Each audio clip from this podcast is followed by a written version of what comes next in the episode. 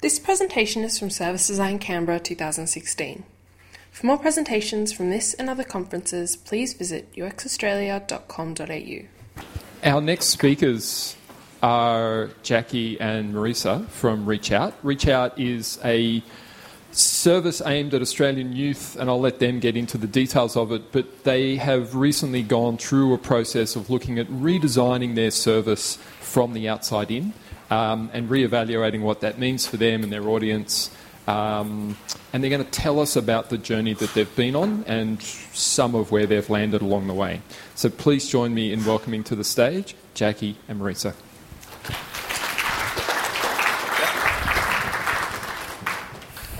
Thanks, Steve, um, and thanks to Donna as well. We're really excited to be here, and um, thanks to Jess for that um, great opening keynote. Um, it made us feel reassured and also a little bit like, oh, we've got so much more work to do.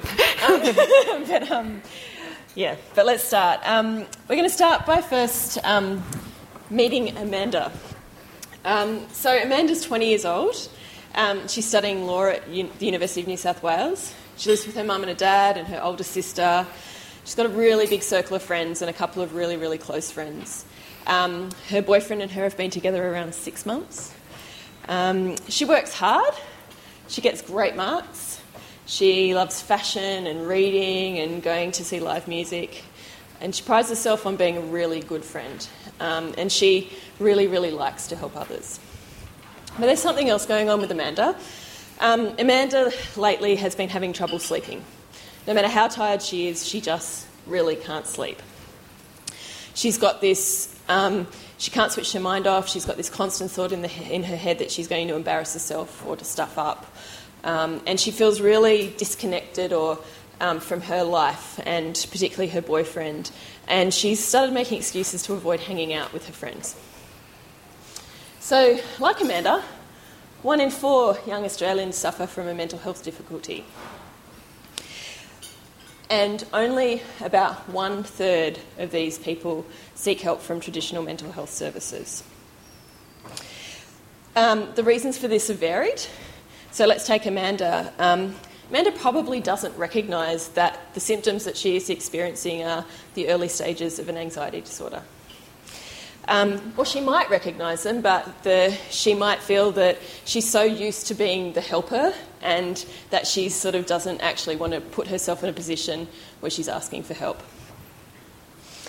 Um, and so while young people aren't using traditional mental health services, they are going online, and that's where Reach Out comes in.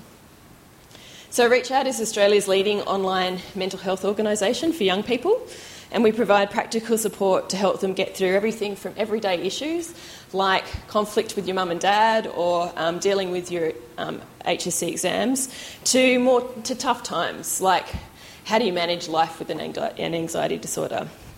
And we were established in 1998, and um, we're accessed by about 132,000 Australians each month.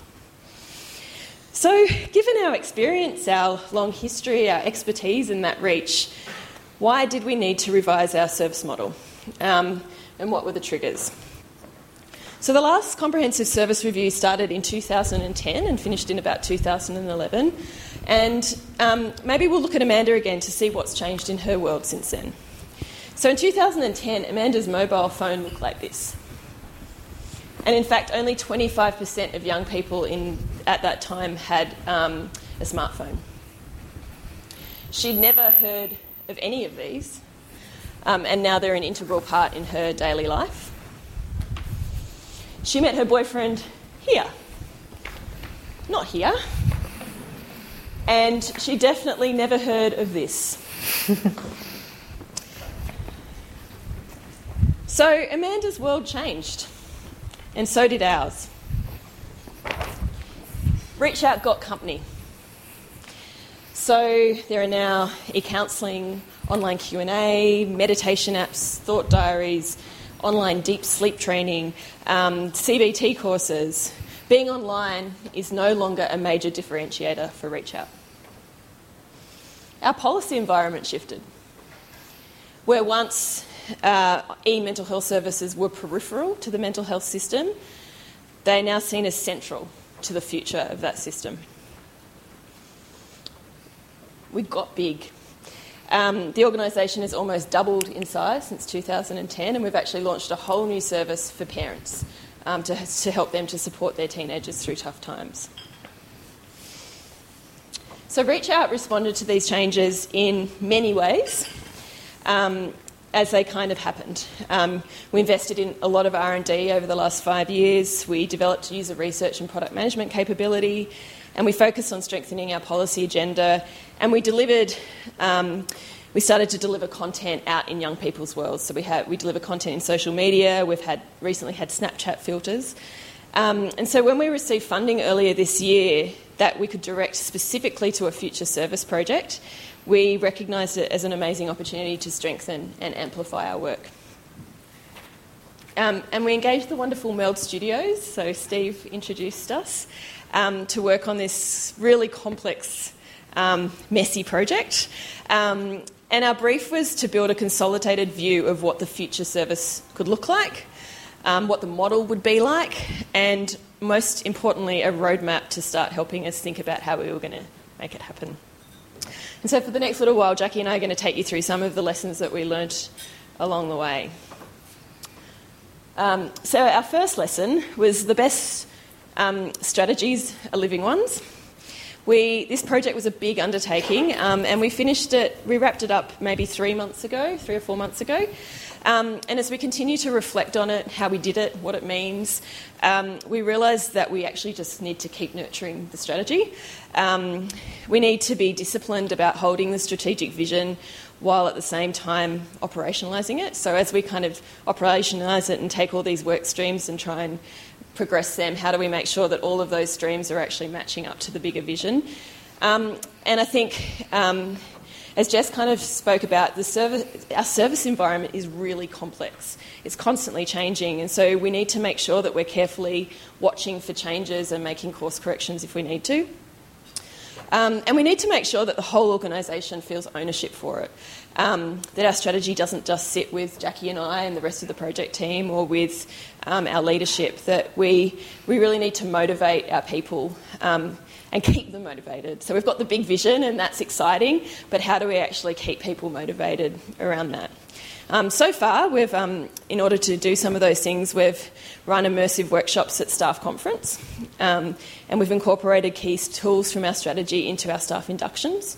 And we've scheduled quarterly strategy check ins to kind of reflect on where we're going, has the environment changed, how we might need to change our course. But um, we really welcome the suggestions of the room here in questions or um, over breaks during the day.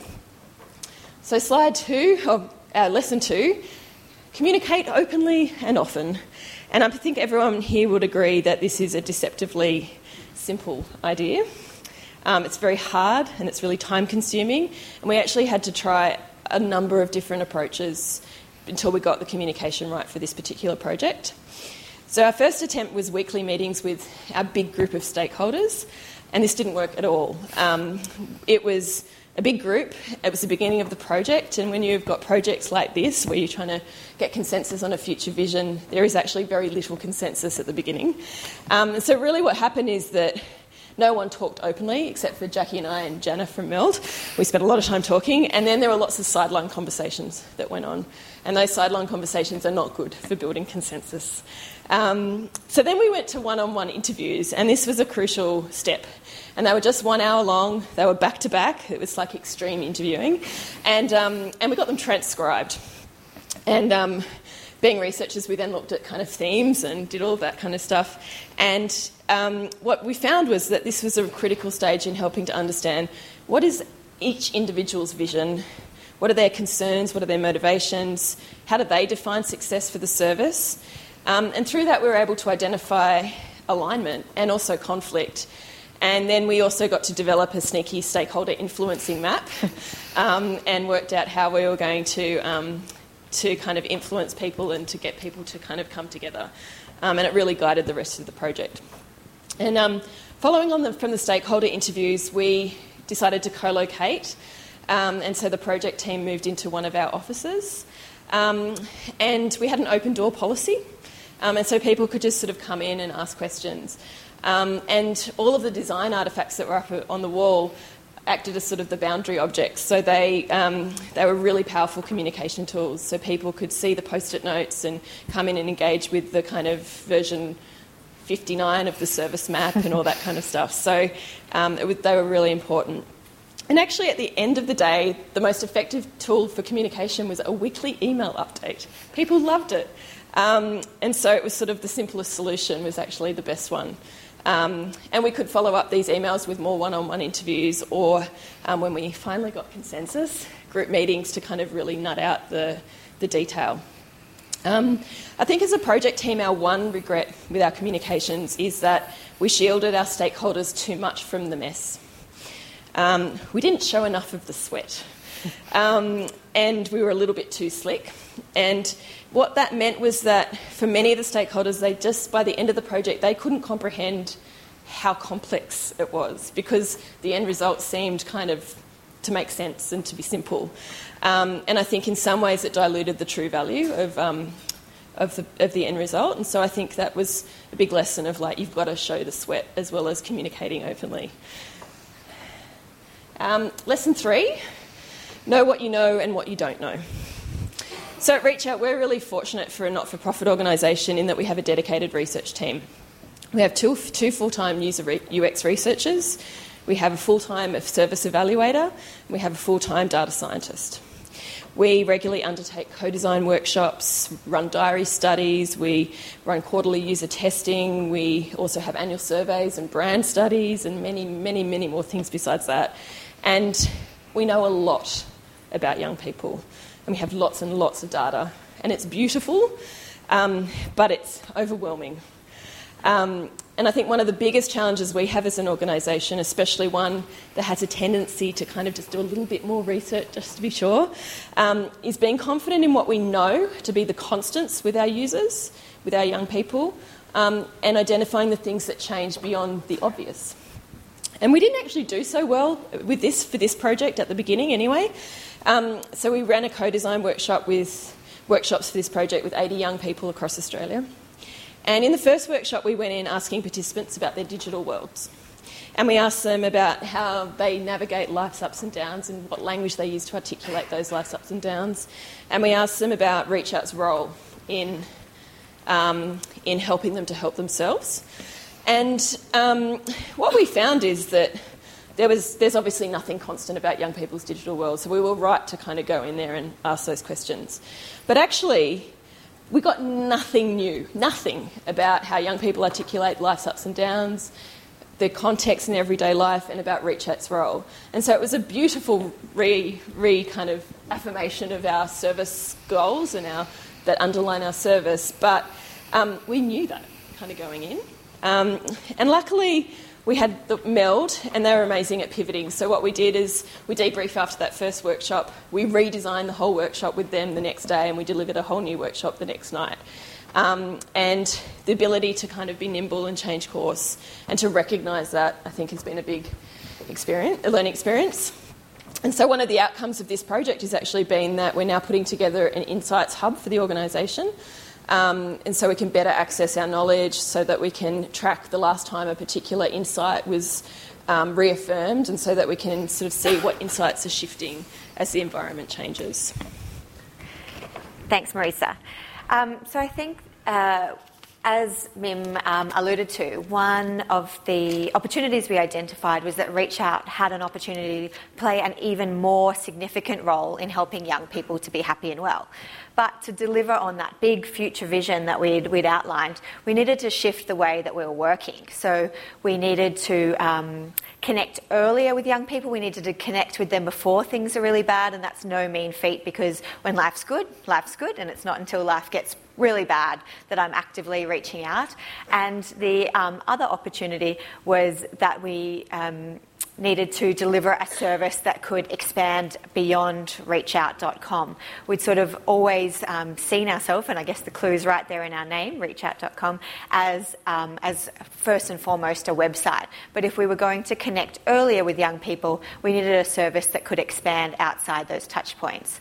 Um, and the other big shift that our vision spoke to was that we have always focused on um, almost like an encyclopedic approach. So we provide all of the information on pretty much um, the broadest range of, of, mental health and lifestyle topics. Um, so every, yeah, as Mim said, everything from fighting with your parents, sex, suicide, drugs and alcohol. Reach Out goes there, and, and we cover it all. And when I when I go out and speak to stakeholders and um, different audience members, that's something they really value. Like they know if like ICE is blowing up in the media, they'll be able to come to Reach Out and, and hear about it and, and hear about it from a young person's perspective. But we really needed to shift from that focus um, on, on information and comprehensive information to a focus on action. And when we look at our service, um, at the moment, the majority of the tools and features that deliver impact sit on reachout.com. So while we do have a successful social media strategy and a successful partner strategy, that's usually about driving people to reachout.com. And we recognised that we needed to, uh, young people to be able to get help with, with potentially never ever coming to the website and being able to deliver that service externally. So, uh, using about, I think, a thousand post it notes, 500 flip charts, a few kilos of Blu Tack, we developed our future service model. So, you can see it up on the screen, and we brought our. Um, our big shiny picture. So, Mim, do you want to stand over here maybe? So that, yeah. This way? Yeah. Yeah. So, um, if I just walk you through it, um, can you. Sorry, hold it up. So, um, uh, in terms of our, our bedrock, we, we, talk about it as our foundation, but um, to use just as a, our bedrock, that's really our program logic, our values, and our UX goals. And it was really important that the model recognised those. And it was almost like you could hear a sigh of relief when people saw that the model started from those organisational foundations. The next layer reflected the reach out engine room, and so that's our operational um, aspects. And that showed that we needed to um, organise ourselves and work differently if we were to achieve this imagined future. So it wasn't as simple as um, marketing are responsible for social media and they're just off doing that, and, and the service team are responsible for the website. We needed everything to come together, and, and we're still really, I would say, working that through. And the other thing that the grey layer um, speaks to is our commitment. Um, there's green t shirts that you can see, well, we probably can't see, but there are them, um, and they talk to our commitment to co design and um, continuous service improvement with young people at every stage of program delivery. And then um, it's yeah, it's probably hard to see, but when okay, when we look at the um, this layer, this is where the service comes in, and need to not fall off the stage. Um, but at the core, um, reachout.com remains at the core of the service. But what we see beyond that is an expanded role for our partner and platform, um, partner and public platform networks. So, um, and that all culminates in the features um, of the service. So, integrated, proactive, engaging, impactful, trusted, adaptable, and sustainable.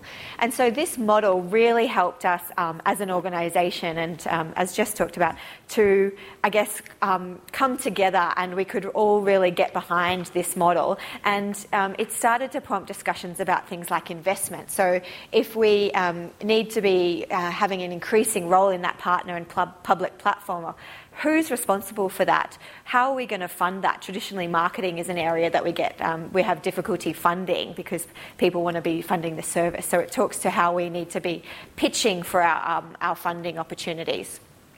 And so our next challenge with this was that how do we, um, this, this does represent a shift for the way that we work as an organisation and the way we, I guess, see our service. So how did we bring our team of like very passionate and committed um, people along with this? And, and working with Jana at Meld, we knew it wasn't just kind of here it is, here's what it means. We needed to bring it to life for them. What did young people need to, uh, not young people, what did our staff need to think, feel, or do as a result of this changing service model? And so earlier in the presentation, Mim introduced you to Amanda, and Amanda is a very well known and loved persona at ReachOut. And we actually used Amanda and her story and to um, Tom, Nick, and Matt, our other personas, to walk through an immersive workshop to say what do these shifts mean for our users. And that really brought to life for people what it meant for them, what it meant for our users, and why it was important. So, um, our kind of re- overall reflections um, for this were that it's really great to build from the familiar in terms of that bedrock um, nature of the service, as well as um, using our personas to bring the shifts to life. And our final lesson is to learn to live with the mess. And um, I think that Indiana Jones clip is the best thing that I've ever seen, and that's how I feel every day. and I'm just trying to keep just, just in front of it. So um, it's, I think, very um, therapeutic to see that. So the project had highlighted nine key shifts that we needed to make as an organisation, and they, they did span those different layers that Jess talked about we had organisational buy-in at a high level, but what we really learnt in terms of implement, implementation and um, was that the devil really is in the detail. And for each of those nine shifts, they really reflected individual design challenges. Then that needed we needed to go away, we needed to scope them, we needed to um, explore them, and say. What did this mean in reality for the business? How would this change the way we worked? Who was going to drive it? What would success look like? Um, and that was kind of, well, and still is really messy and um, really hard. and so, an example is if you think about wanting to transform from being a comprehensive information service to a self help action focused service, how do we, um, like, we've, we've got 900 pages of content, how do we kind of, use that saying, murder our darlings and, and cut that back? And where can we make those tough calls? And how can we also bring it to life? So, um, a great example from our content coordinator, Naz, we talked about if you were wanting to tie a tie, You'd go to YouTube and it would say, I don't know, find a tie, put the tie around your neck, tie it, pull it down, pull it through, you've tied your tie. If you come to reach out, we might tell you what a tie looks like, what it feels to wear a tie. Here's a story from somebody who's worn a tie and why they wore the tie. But we kind of stop short from that focus of actually, here's how you tie the tie. But when we're dealing with topics like suicide, bullying, um, drugs, and alcohol, it's, it's not straightforward. It's not a linear process. And so we've had multiple iterations of um, our theory of change and um, kind of needing to try and articulate how we do make that transformation. And so what we've really focused on is a proof of concept for one topic. How would we make that transformation? Um, and we're still, we're still in that space at the moment. Um, and so within that, something to know about me is I like structure. I like plans, I like timelines. and what I learned the hard way, well, actually, I learned it talking to our finance manager at the pub, was that you can't apply formal structure to this phase. Like, we were essentially in a discovery phase where we were trying to work out what do we know, what don't we know? What do we need to find out? And how um, can we bring all of that together to create this imagined future? And what we learned is you, we just had to stay in the mess and we had to remain kind of patient and optimistic until we, we felt like we had actually were able to achieve that vision. And so obviously that can't go on forever. But what we found um, is we had we kind of time boxed that period and we had a deadline of needing to brief our agency. And then we came up with um, micro plans, which is um, really just what the hell are we going to do today? And then we would reassess, okay, what the hell are we going to do tomorrow? And kind of just trying to really um, gradually, and that was the only way of kind of, and Jin, of coping with. um, so yeah, and finally, I think um, a lesson that we um, learnt through this is that we were so fortunate to work with Meld, um, and it was really like we, we talk about it ourselves as a project team. We feel like it was a, a, the best thing we've ever worked on, and a, like a once in a lifetime experience for us to have that ownership and the trust from the business and the budget available. Um, and they brought the expertise, the energy, they drove the timeline, and we could have absolutely not have um, have achieved this without them. But when it came to implementation, it was really about like living and breathing the detail, and you needed the service expertise. So while we'd kind of come to rely on um, the team at Meld, it was time for us to kind of walk alone. And we were, we were lucky that we could um, transition that into an advisory role, and we sort of talk about them as the tugboat leading us through the, the, the harbour. But we were, we were dedicated to it and we were focused. And so uh, I guess our thinking was changing and the, and the pace that we were working at. And unless you were kind of in, in the room and in all of those discussions, it wasn't, um, it wasn't possible. So, our reflections on implementation are that um, unfortunately it's not a discrete phase. You kind of can't just say, look, yep, tick, we're done, here are all the metrics, this is when we'll know we've succeeded. Um, you need to keep checking in against the big vision absolutely the devil's in the in the detail, and you have to use like we have to use real content, real examples um, to actually bring it to life. And you have to try and be okay with the mess. And if anyone can help me with that, I'm eternally grateful. um, so we would love to thank Meld Studios um, and Jana, who helped us to put this proposal together, and Catherine Cairns, who is our evaluation manager. And we, um, yeah, we loved this project. We learnt a lot, and we're still, yeah, working through what it means to, to bring it all to life. But that we hope that it will make um, a big difference to young people like Amanda and the many others like her. Thank you. We hope you enjoyed this presentation from Service Design Canberra 2016. For more presentations from this and other conferences, please visit uxaustralia.com.au.